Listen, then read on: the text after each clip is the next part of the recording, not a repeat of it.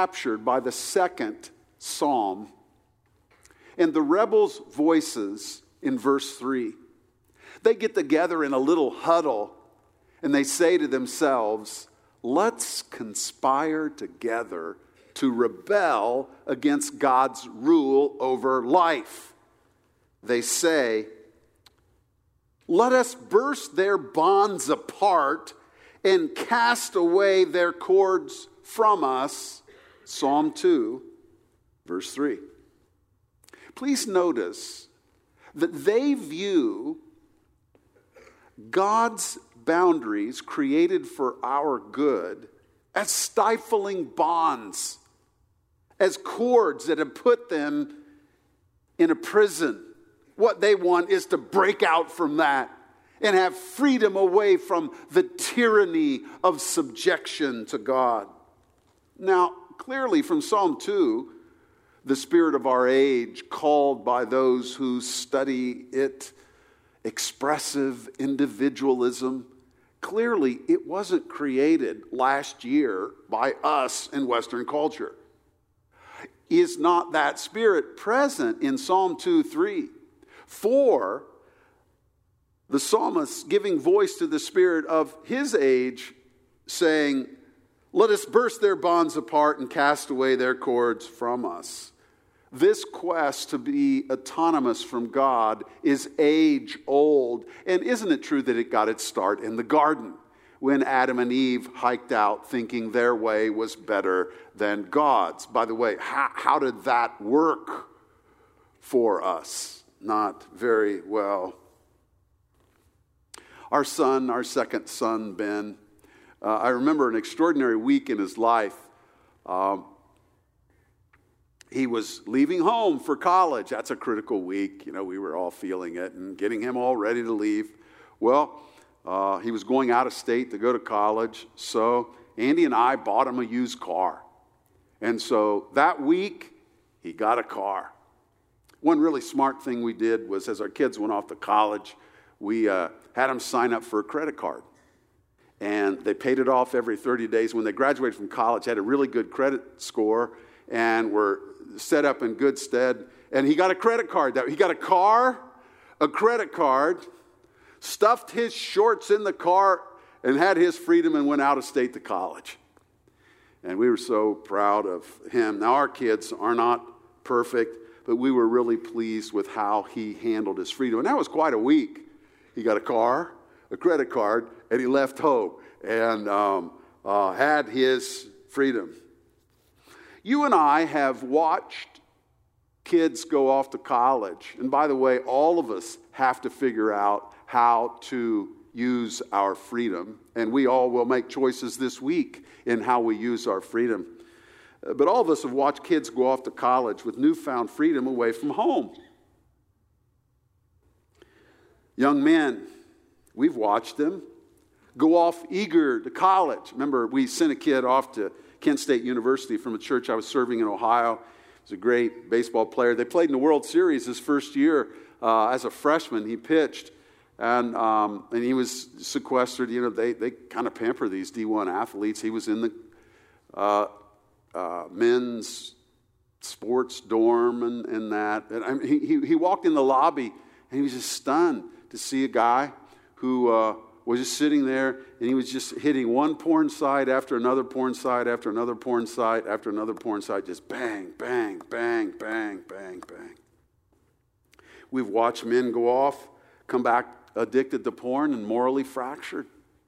It's not like uh, it's only, there are only uh, s- snares for young men.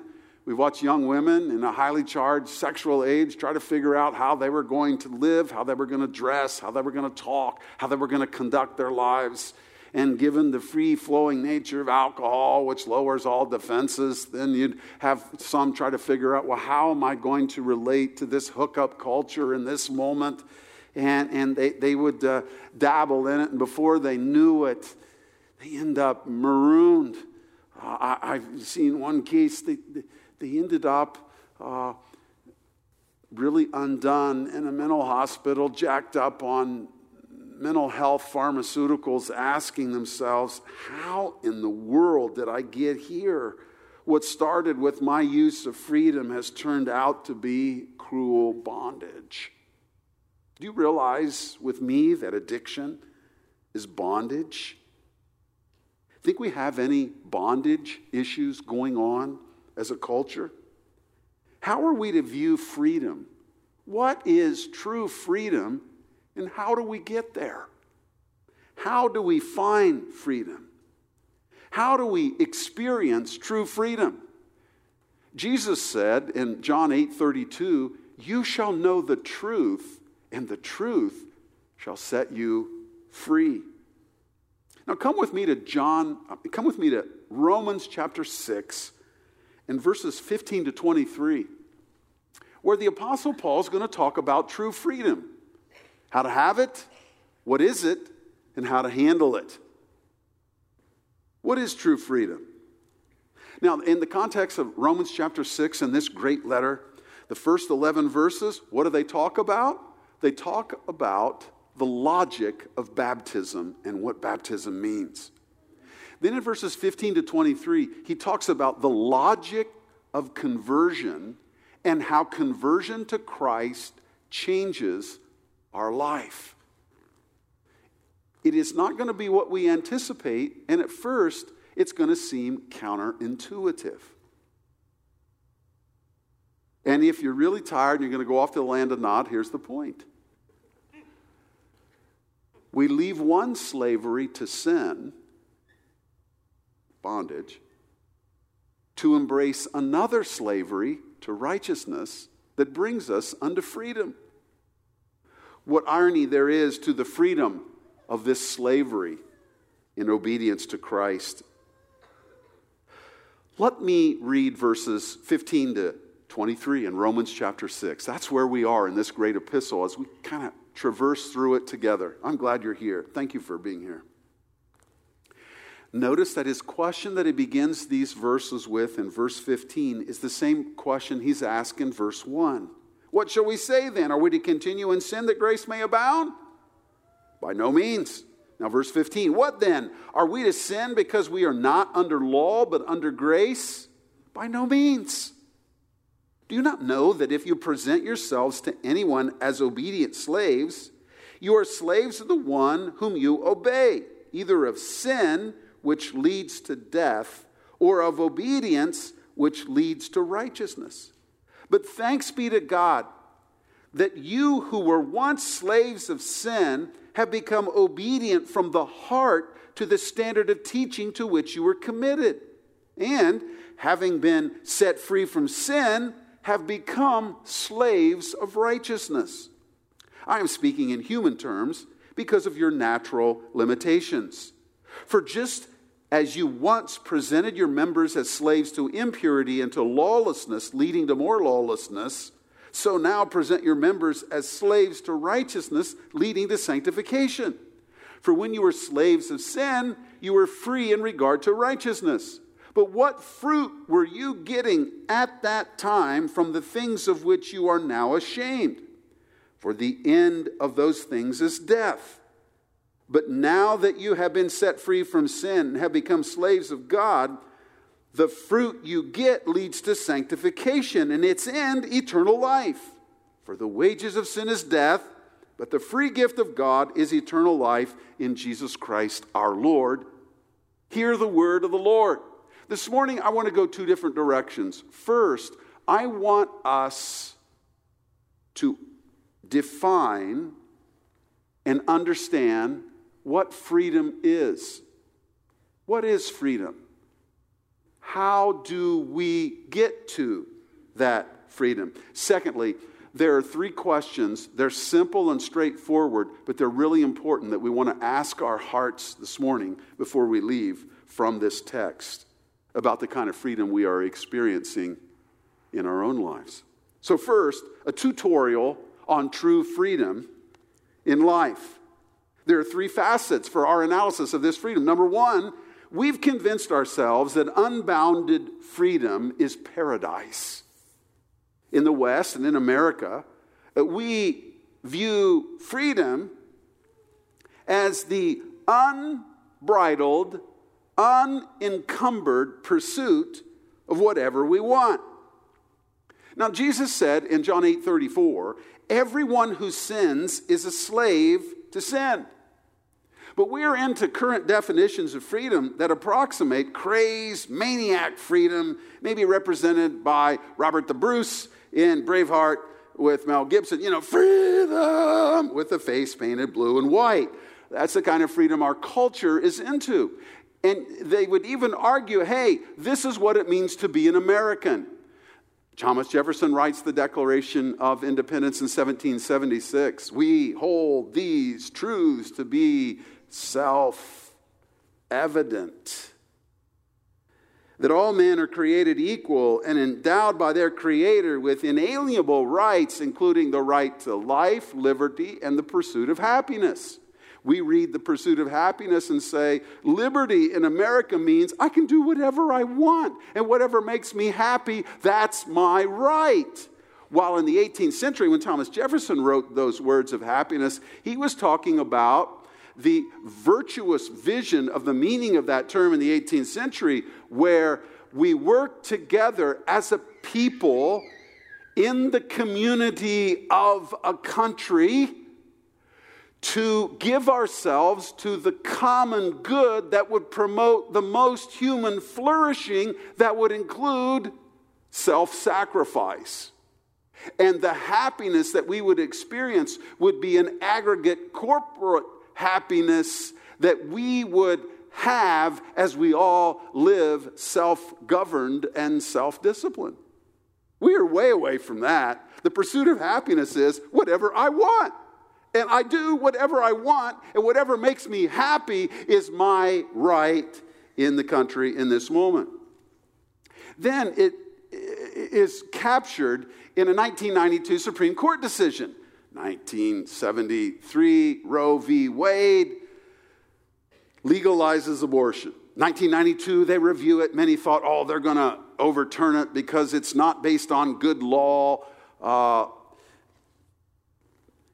in 92, they looked at it in the Casey case, and it was a narrow decision, but in favor, affirming the Roe v. Wade decision of 73.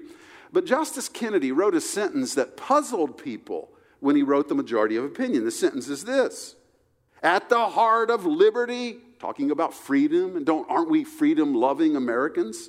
At the heart of liberty is the right to define one's concept of existence, of meaning, of the universe, and of the mystery of human life. End of quote. Now, people read that sentence and said, What in the world was he talking about?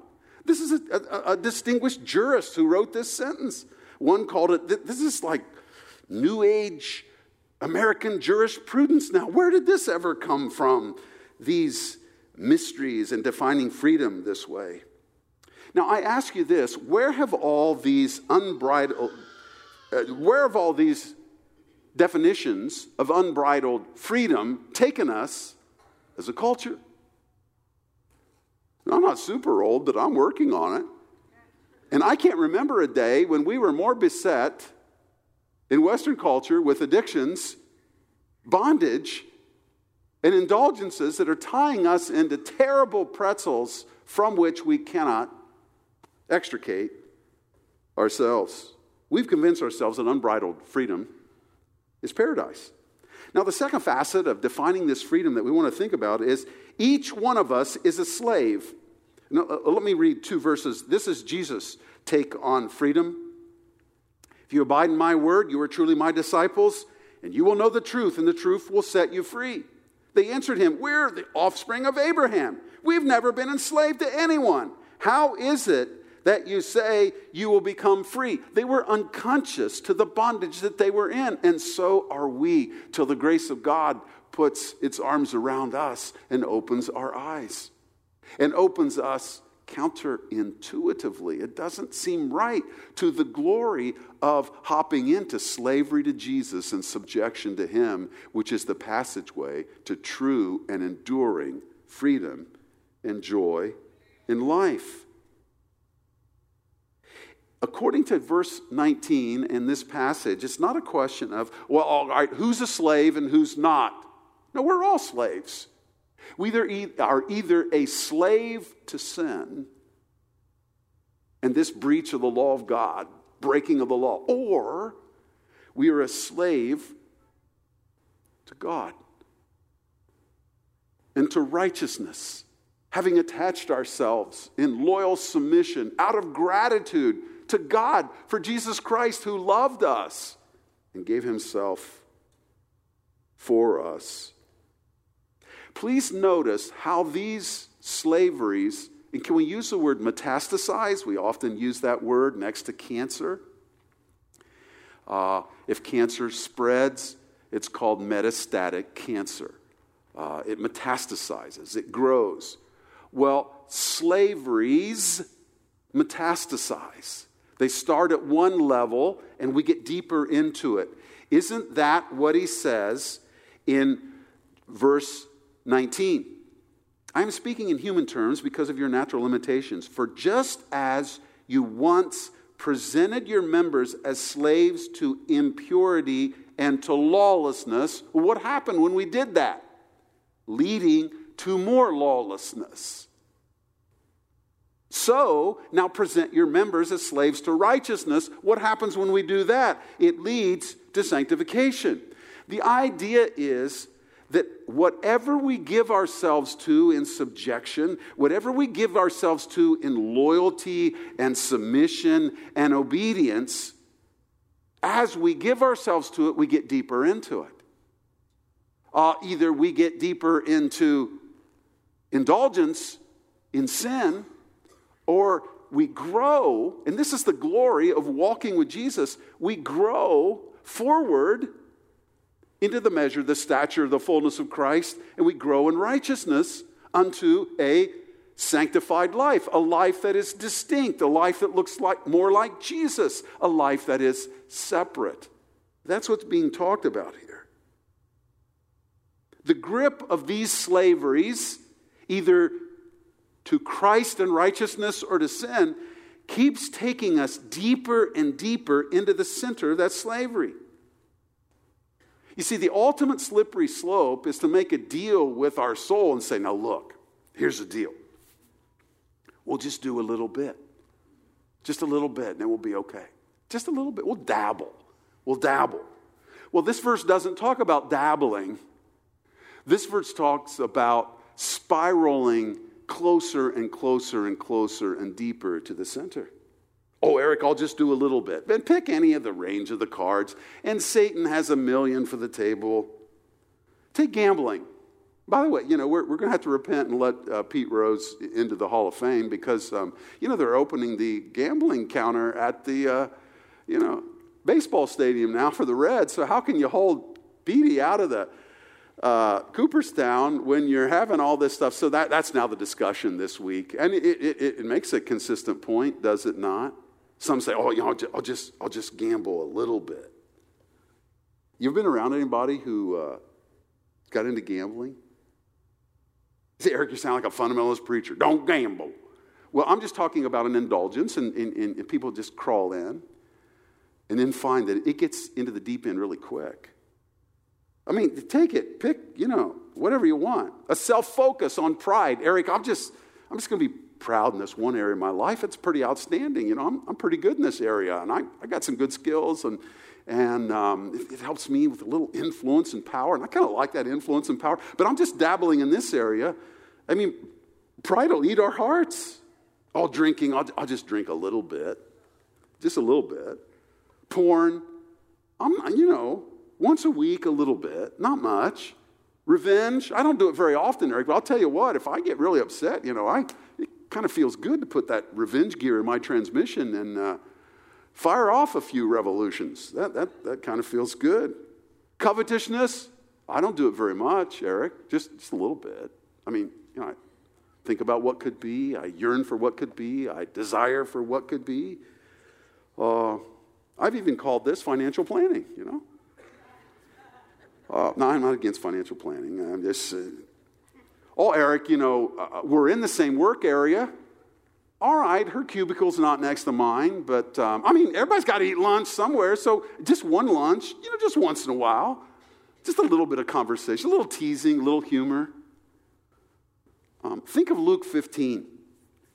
You think that guy, Steve read the passage, you think that guy had the idea, you know what? The best thing I could ever experience is the freedom of getting away from the tyranny of my father. Well, how'd that work out for him? When the pigs were eating better than he was, remember, he's a Jewish boy next to a pig, caring for pigs. That would have been hard to take. They don't hang out with swine.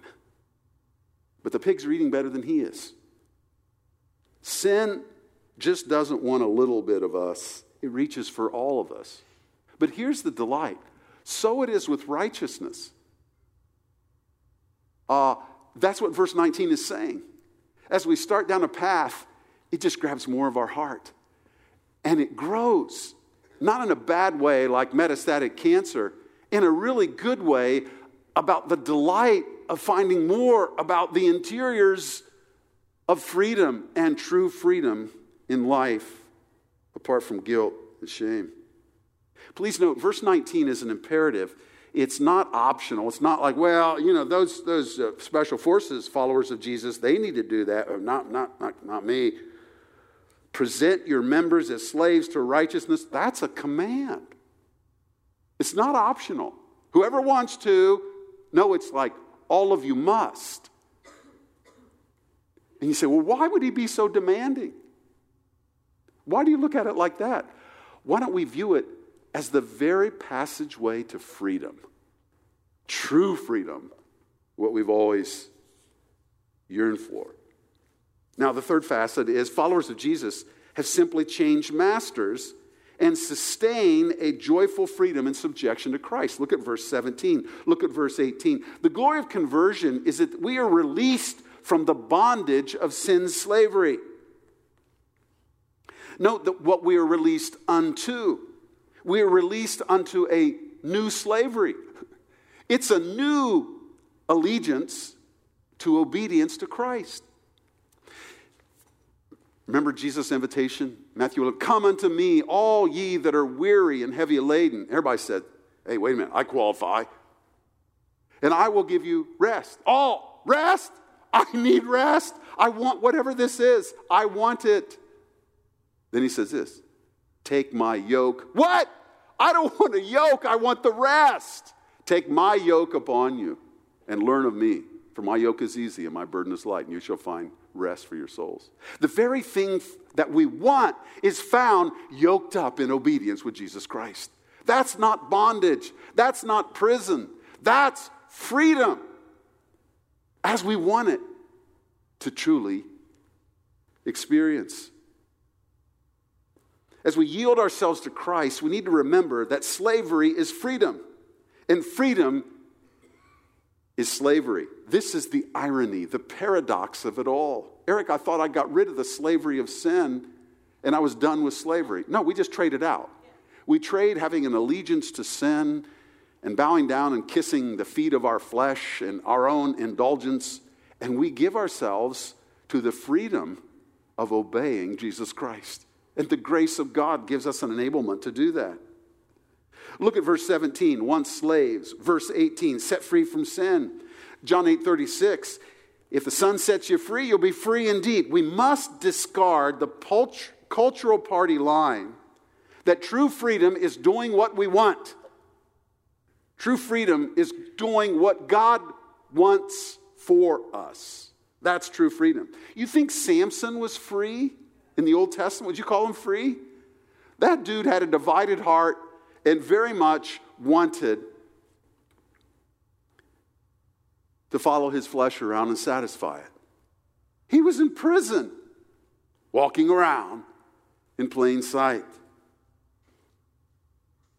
in bondage to his lust that cost him. True freedom is found in bondage to the way of righteousness that God calls us to.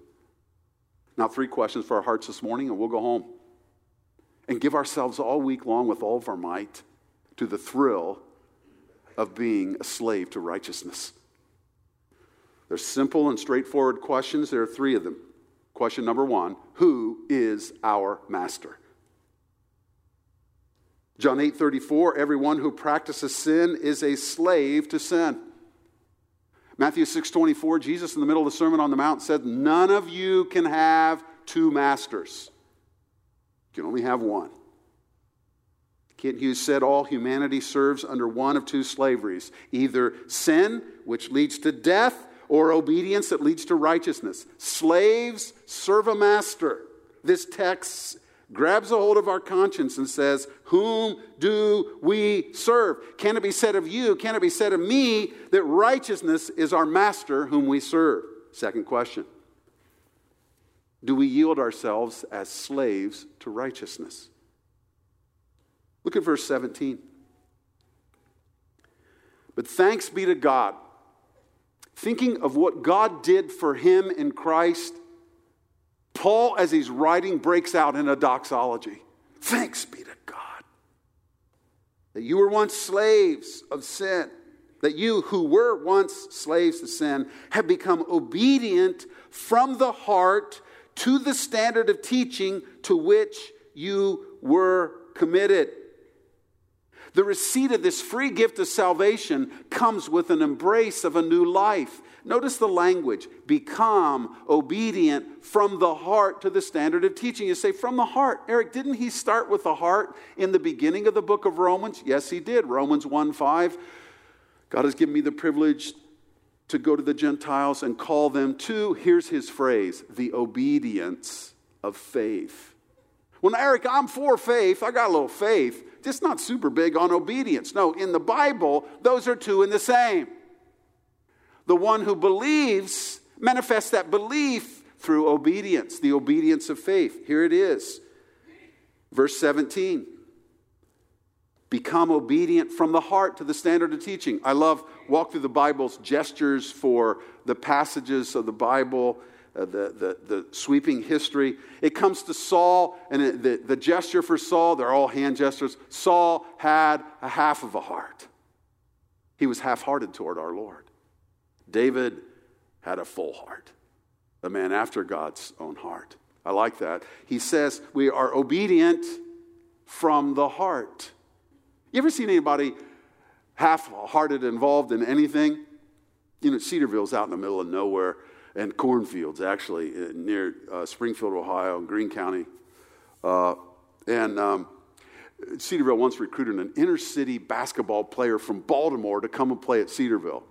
And, you know, that's really a shock to leave inner city Baltimore and come out in the middle of nowhere to Cedarville. And he was at practice in his first fall, and uh, he, he was not manifesting much effort at all. He was guarding a guy and kind of stick out his arm. And then they throw the ball the other side, and he'd stick out his arm and it upset the coach. Who this guy had a, like a Division One body, and he thought, man, this guy's going to turn the program around. He's from inner city Baltimore. He's had an extraordinary high school career, you know. So he, there he is. The coach whistled to practice. He stopped. Donnie, what are you doing? He looked at him. He said, I'm hungry. and it was just about him trying to figure out what in the world is Cedarville and, and, and where it is, and he was half hearted in his effort. You think as God looks over the body of Christ, those who claim to be followers of Jesus, he sees anybody with this kind of an effort following Jesus?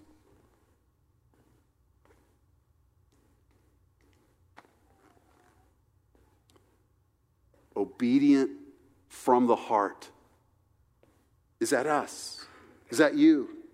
This is about embracing Christ's way of life, a pattern of life, gospel life. 2 Timothy 1 13. Follow the pattern of the sound words you have received from me. This pattern, you see, Jesus comes with a package, and it's a package of righteousness to which we are called, and it's a portal unto freedom but we must embrace it. No, Eric, I, I embraced Jesus. I just didn't embrace all that other stuff. You know, it's like a car. You can get all those features if you want it. I didn't want those on my car. No, Paul's saying, no, that's not right. This is standard on all vehicles. Everybody gives himself. Oh, you say, Eric, I'll tell you what, I, I, I remember when I started, I, the preacher was talking about hell. Didn't sound too good. Said a few things about heaven. It sounded pretty nice. I like the idea of paradise. And so when he talked about Jesus, I said, hey, I'll take Jesus. And so I did, and I signed the card. I didn't sign up for the obedience stuff. Well, whatever happened that night, dear one, it is not related to what the New Testament calls conversion to Jesus Christ. Because as Paul unpacks the logic of conversion, he's talking about a allegiance that is thrown in with Jesus. And with all our might, we embrace this package of living in gospel life that he's called us to. Do we do it perfectly? No, we talked about that last week with the polls. When a person embraces Jesus for heaven and missing hell, they're really loving themselves and saving their tail rather than loving Christ for all that he has done for us in inviting us to this new life. When we take on Jesus, we take on his life. That's what it means to follow Jesus. So, uh, John Stott has said there are four stages of conversion here. You can see them all. Verse 17, the first part of the verse, we used to be slaves to sin. The second part of 17, we embraced Christ and obeyed this form of teaching. Then you get to verse 18, the first part of the verse, we're set free from sin. You get to the second part of the verse, we become slaves, enslaved to righteousness. Seek first the kingdom of God and all of his righteousness. And all these other things will be added unto you. Third question, final one. Have we done the cost benefit analysis on where our lives are headed? Look at 21, 22, and 23. Uh, business plans are put together by uh, spreadsheets and projections on what is it going to cost and what is going to be the benefit. What are we going to reap from this investment? What is a cost benefit analysis? Uh, Paul's doing that here. And he's asking us have we crunched the numbers on the direction of our lives? Notice verse 21 that slavery to sin will lead us off to cul de sacs of shame. What fruit were you getting at that time from the things of which you are now ashamed? I'm ashamed of how I lived in high school. It was doubly the worst kind of hypocrisy because I feigned to be a follower of Jesus, but was an arrogant disobedience of God, enslaved to habits that were ungodly.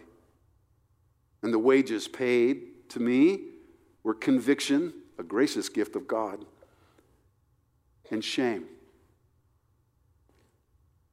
Now, Vance Havner, along the way, the old mountain preacher, long ago in heaven, he preached at Calvary, so whenever I run across a quote from him, I, I, I, like I, I love to listen to. I would laugh through most of his messages because he, he would carve out these mountain pithy phrases. They were so funny. At the same time, he was surgically like chopping up your heart and calling you to holiness. But he said people used to blush when they were ashamed. Now they're ashamed if they blush. Modesty has disappeared, and a brazen generation with no fear of God before its eyes mocks at sin. We're so fond of being called tolerant and broad minded that we wink at sin when we ought to weep. End of quote. Interesting.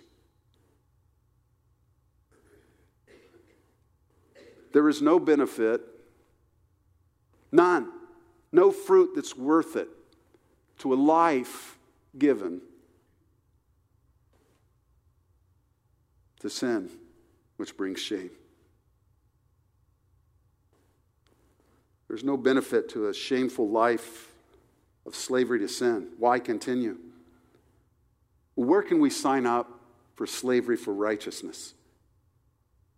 You do so when you receive the free gift of salvation. That's what verse 23 is all about.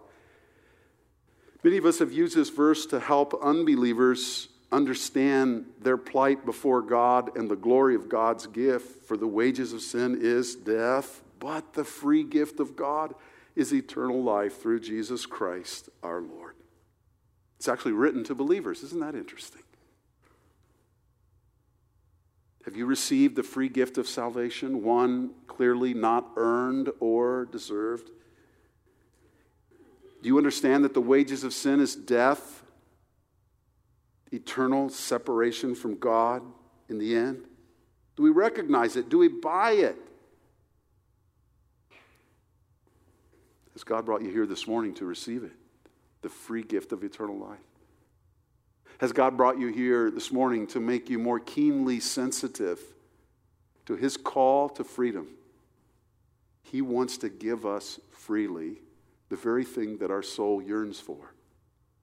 And it's found counterintuitively in subjection to Jesus Christ our Lord, which is the call of this text this morning. Let us be found endeared to Him in obedience with a resolute, full heart given to righteousness.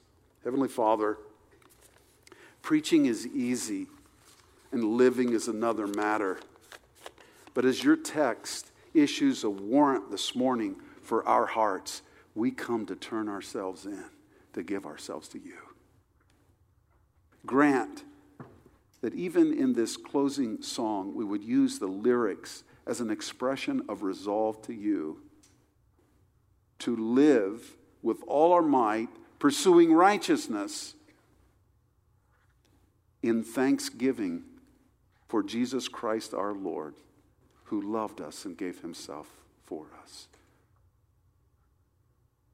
Oh Lord, thank you for Jesus, who has called us to the life we've always wanted. Grant by your grace that we experience from you enablement to pursue righteousness with all of our might.